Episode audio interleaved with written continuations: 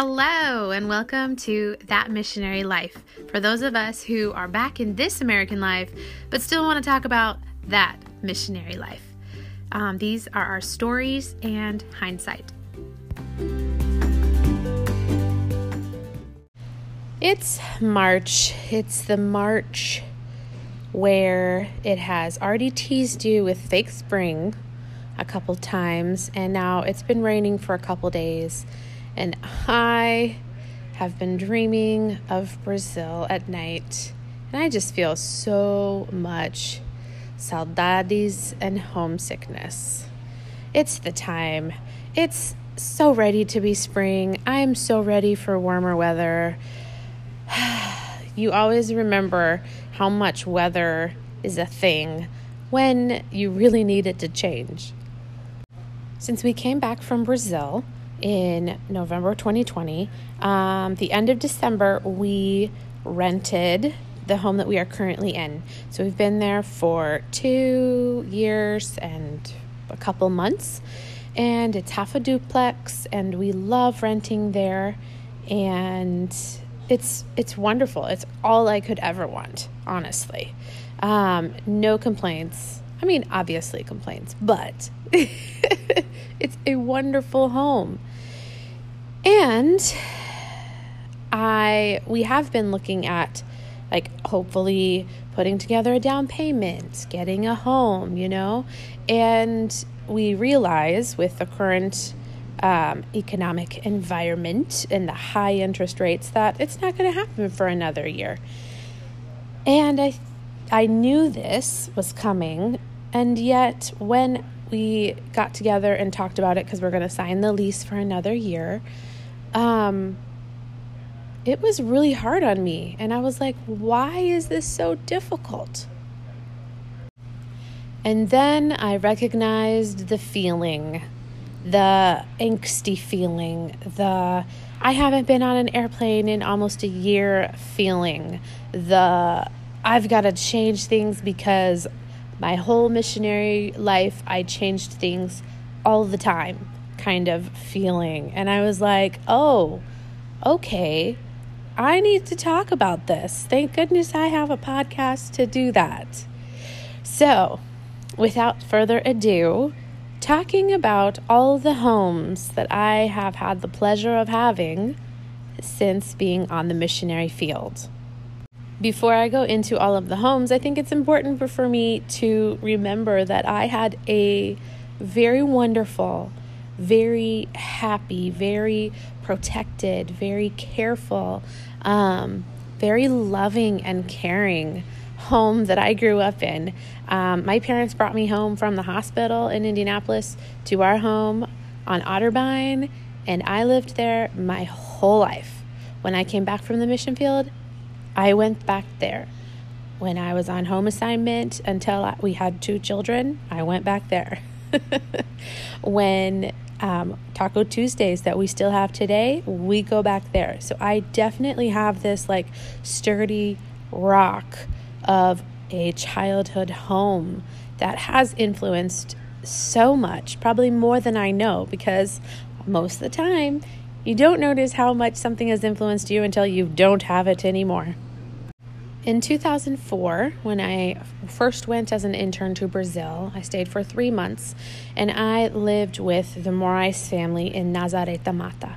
Nazaré da Mata is about 20 minutes from the headquarters in Carpina. Um, we had the headquarters, uh, but it was still mostly a hotel. It wasn't an international school, it was a seminary.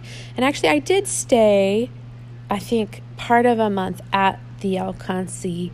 Uh, because I was with the seminary students, which was an interesting experience. It was so much fun. Um, but I still didn't really speak any Portuguese, so it was very challenging. But most of the time, I lived in Nazaré da Mata with um, the Moraes family.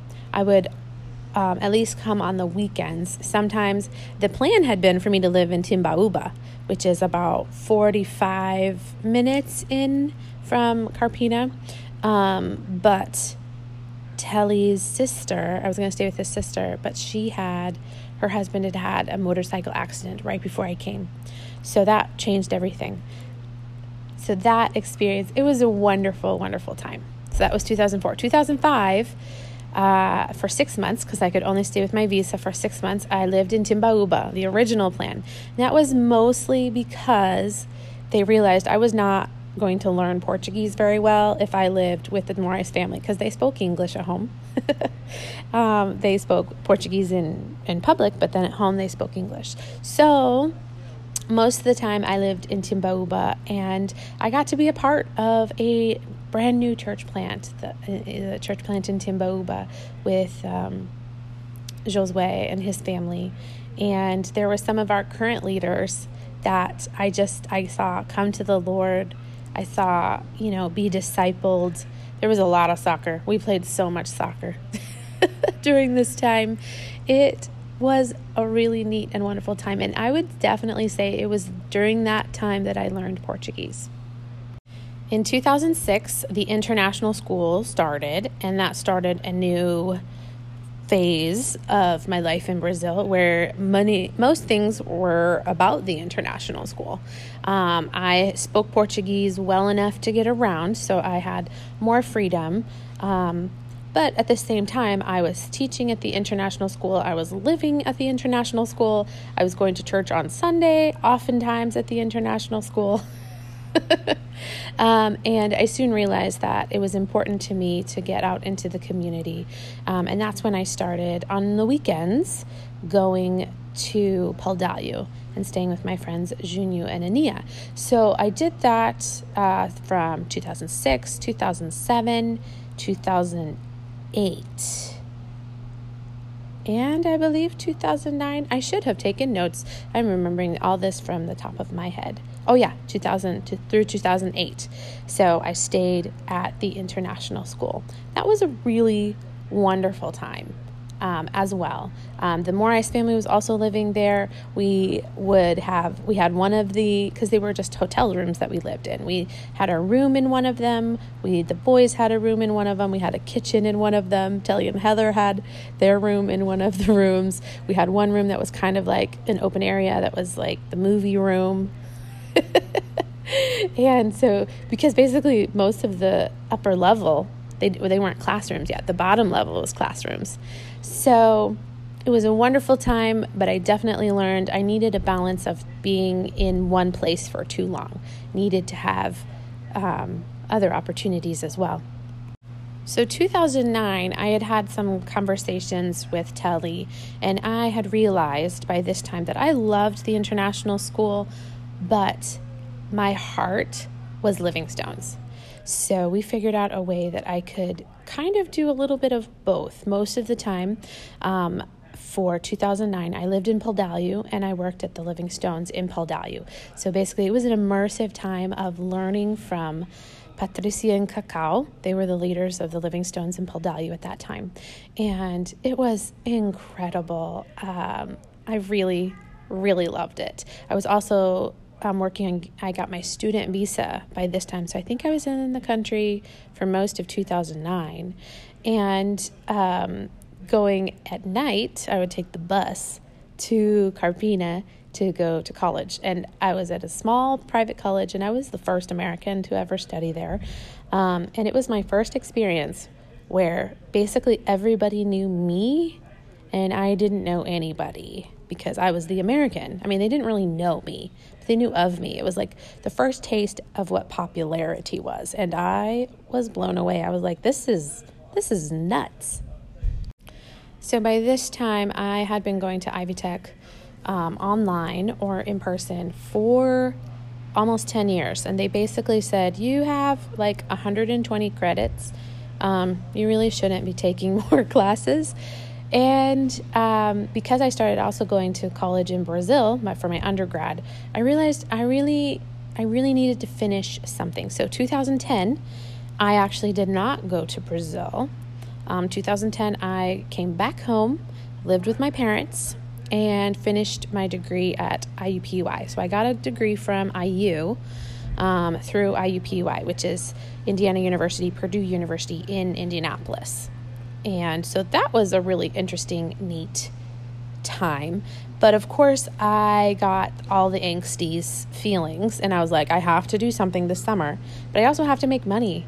Um, so I did this thing called Super Camp and it was really amazing. And they paid for me to travel to um, to California for some training, then down to Wake Forest, Virginia, and then yeah, and then I stayed at Wake Forest. So it was a really neat thing because they paid really well. Plus, I got additional teacher training, probably the best teacher training I've ever gotten in my whole life. Plus, I got to travel, which I just, you know, I'll, I think uh, if you've had missions experience, I think you get the the angsties. The angsties where you're just like it's time to move, it's time to go, it's time to get on a plane and do something and go somewhere. It was also during 2010 that um, Telly had talked to me about becoming the Living Stones. Well, actually, 2009, he was like, Hey, I would like you to become the Living Stones coordinator.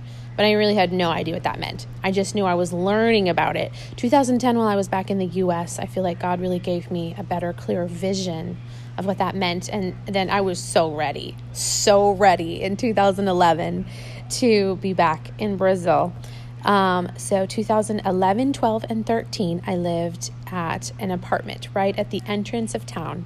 So right in the center of town, um, I had a lot more freedom and mobility living in the apartment, whatever whoever, whatever wi- single women teachers we had at the international school would live with us. So, whoever, whatever interns were there, um, we had a long term Brazilian who taught at the school that lived there for most all of that time. So, she was kind of like the steadiness. And then I was there most of the time, and there was three rooms. And then um, we had a couple of different interns who were in that other room. So, it was a stable place to be able to have female interns for the international school, which was really great. And it was a wonderful location. Um, I could get up every morning and go jogging because the Brazilian sun around six o'clock. 5.30 to 6.30 is amazing once, you get to about 7 o'clock it starts getting really hot by 8 o'clock uh, you'll probably get sunburnt but there's a really special sun if you get up early to go jogging. So, having that experience and um, feeling more independent, more confident uh, in that, I would teach at the international school as well as being the coordinator for Living Stones. So, walking that balance wasn't always super easy, but it was really good. And during that time, I met Cade um, because I kept returning back to the US for summers because I kept doing super camp, which was amazing. So 2011 and 12, I came back for the summers to make money to support myself in Brazil. Because I had not raised enough support to live off of that alone. Um, and uh, Super Camp actually sent me all the way to Hong Kong both of those summers. And those were the summers that I also met Cade and had some time with Cade. 2012, we started dating. And then 2013, August, he came to Brazil and proposed and we were engaged for three months and got married the November 9th. I, I should know this, right? November 9th, 2013. Um, we got married and came back to the States. And that was really, you know, Cade was super clear that he did not feel that God had called him to Brazil. Um, and I was super clear that in the US, I would still, you know, help things in Brazil from the US. And I didn't know what that looked like. I didn't have the terminology of being a representative for Brazil back then, but I knew I'd be able to do something. So I was hopeful for that. And I knew that God had called me to marry Cade. So I was like, okay, if you've called me to Brazil and you've also called me to marry Cade, then you'll figure out how it is in whatever country it is. And he did. 2014, our first year of marriage, we lived in my parents' home because my husband had over $30,000 in student debt. Debt was something that I had never experienced before. It was something that um, my parents, like, ooh, just didn't do. We didn't do debt. that was what the Winslers didn't do. And so it was very different to me. So we worked really hard we asked everyone instead of uh, wedding presents to give us money towards student loans. And in one year, we were able to pay that off. We also got um, uh, we worked at Super Camp together because my husband's amazing, and we had an amazing time doing that, and that paid really well. Um, and we got to travel with that as well. And Cade also did something to his knee and had to get knee surgery, so that was a whole thing. So the first year of marriage was quite busy with lots of different things, and I think that kept, well, for sure, that kept all the angsty at bay. Not only that, but we were doing the travel with Super Camp, and we led a missions trip to Brazil in October 2014 with uh, Community Church of Shelbyville. So we got to go back to Brazil, and the day we left for that, we found out I was pregnant. We found out I was pregnant with Sophia. And so while in Brazil, you know, we were talking with different people, and the idea came up well, why not have your baby in Brazil? You know, that would solve the the visa problems and all the problems that I had had over the years of having to go back and forth and visit Chicago consulate so many times. They, I, I think they knew me by name, the at the Brazilian consulate in Chicago, and um, I wasn't super open to that. But Cade was. Cade was kind of like, well, I don't feel that God specifically called me to Brazil, but I see how He is lining up all of these opportunities, all of these open doors, and I think we should walk through them. So he encouraged me, and I was like I love Brazil, but I don't know about having my first child away from my mother in another country. Um, but I got over that quickly because I do love Brazil. I really do. So, 2015, when I was seven months pregnant, hiding my belly because I was scared they wouldn't let me fly, um, we moved to Brazil and we moved to the apartment that I had lived in from 2011 to 2013. So, this apartment, three bedroom apartment, the long term lady had just um, moved uh, and, and gone to for some different opportunities. We didn't have any other interns. Um, so, it was a perfect place for our family to start. And we brought home both of my baby girls to this place. And I think any mom will tell you wherever you bring your baby home to for the first time will always hold a special place in your heart because it's like that's when we first became a family. I went from being a single, independent person to having this incredible family, the four of us together. And it was so beautiful to see that growth. So we loved this apartment um, until we had two children, and we were like, you know what? Yards are really nice. So, 2018, the opportunity came for us to move from the apartment, which is in downtown Carpina, to close to the school. Not close enough, well, it is close enough to walk if you really have to, but um, to um, this area out more outside of town um, where we had two families that were connected with the international school and the Alcance and the ministry lived there. There was four houses in a row. So two houses were with the the two pastors with the ministry. Then it was Pastor Asuerio's house. He was in Africa. It was with the ministry when our missionary sent from Brazil to Africa. And then Jeff and Lindsay's house. They had lived they lived right there. So it was like a little enclosed area so we had a yard, we had this whole alleyway where kids could run around. Um, the house was actually a lot smaller. It was basically one and a half rooms because the girls' room was so tiny. It basically just held a crib and a bed. Um, uh, but we just loved having more space to be able to kind of spread out and be outside and be at the weather. That was the first time I was like, I can garden. What? What? Brazil has amazing weather to garden. I was like, if I cannot learn how to garden in this tropical weather, I will never learn to garden. So I went after learning how to garden. The best part about living in Asuerio's house while he was in Africa um, was the neighbors, all of our neighbors, the two pastors' families, and and Jeff and Lindsay. Um, we had Taco Tuesday at Jeff and Lindsay's house. It was a really just really great time of community and communion in ways that we hadn't known before. It was very special, especially with young children.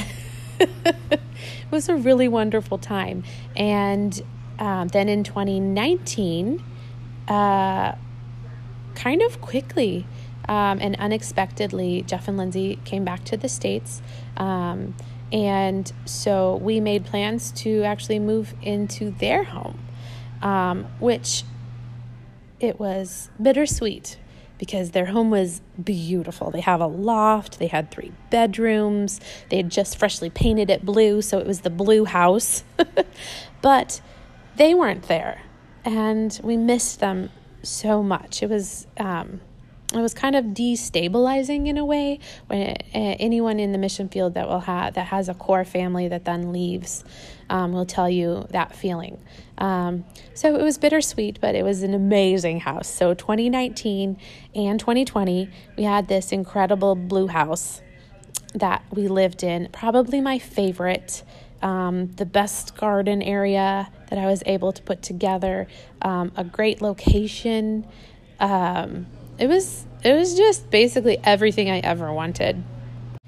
And then you know the story. 2020 hit, and thank goodness we were in this amazing place because we were in this amazing place all the time with the pandemic and quarantine.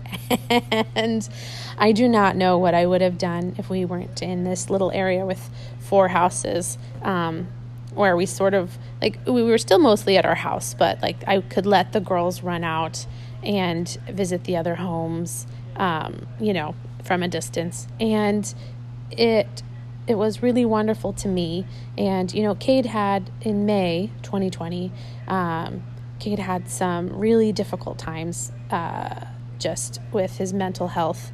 And thank the Lord we had the support we did.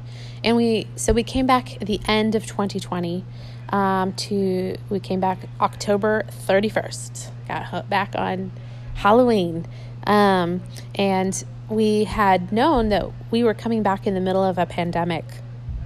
We had eight suitcases. That was all we had. I had a couple boxes of things that I had left at my my parents' house over the years, but we really just had eight suitcases. We didn't have pillows. we didn't have beds. We didn't have wardrobes. We didn't have, you know, anything. And um, our supporters were so amazing. We had one supporting church that said, because um, we were like, you know what? We can't really stay at my parents' house. We, we just there, there's just not room.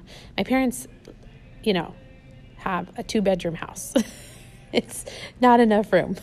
um, so uh, I, we had said that we wanted to just rent an Airbnb for the first month because then we were visiting Cade's family um, for most of December through Christmas, and we get back at the end of Christmas.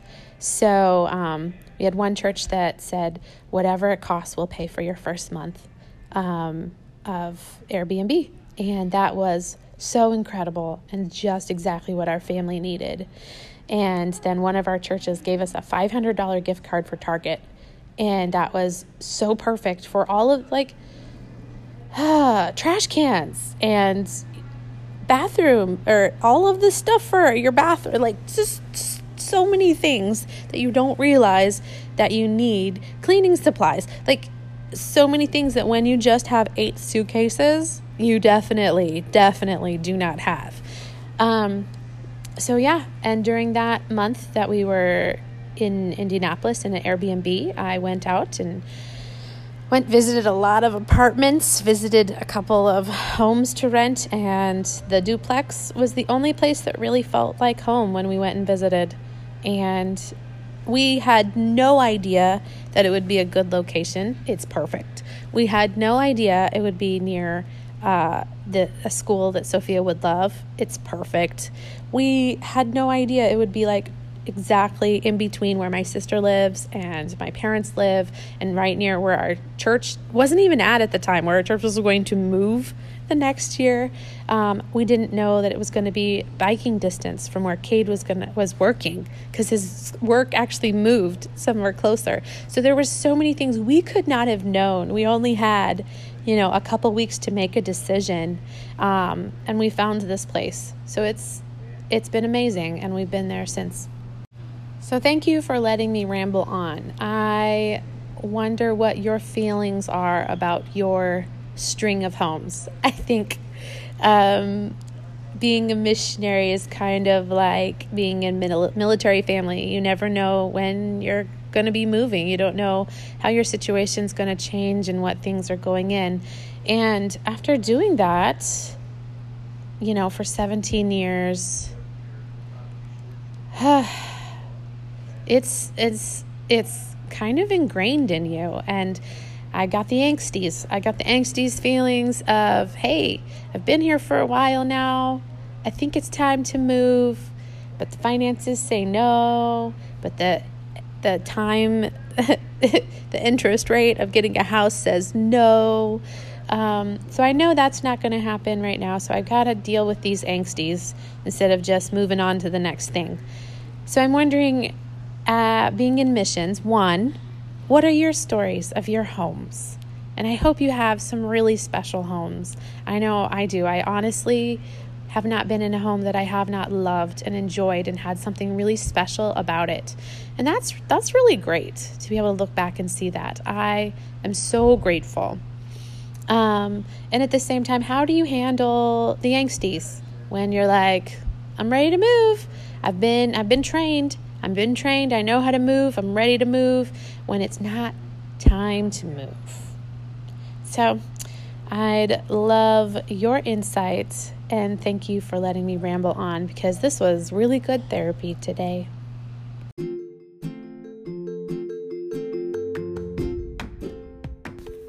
So, in closing, those are some musings from someone who is very much involved in this American life, but just really wants to talk about that missionary life, stories and hindsights.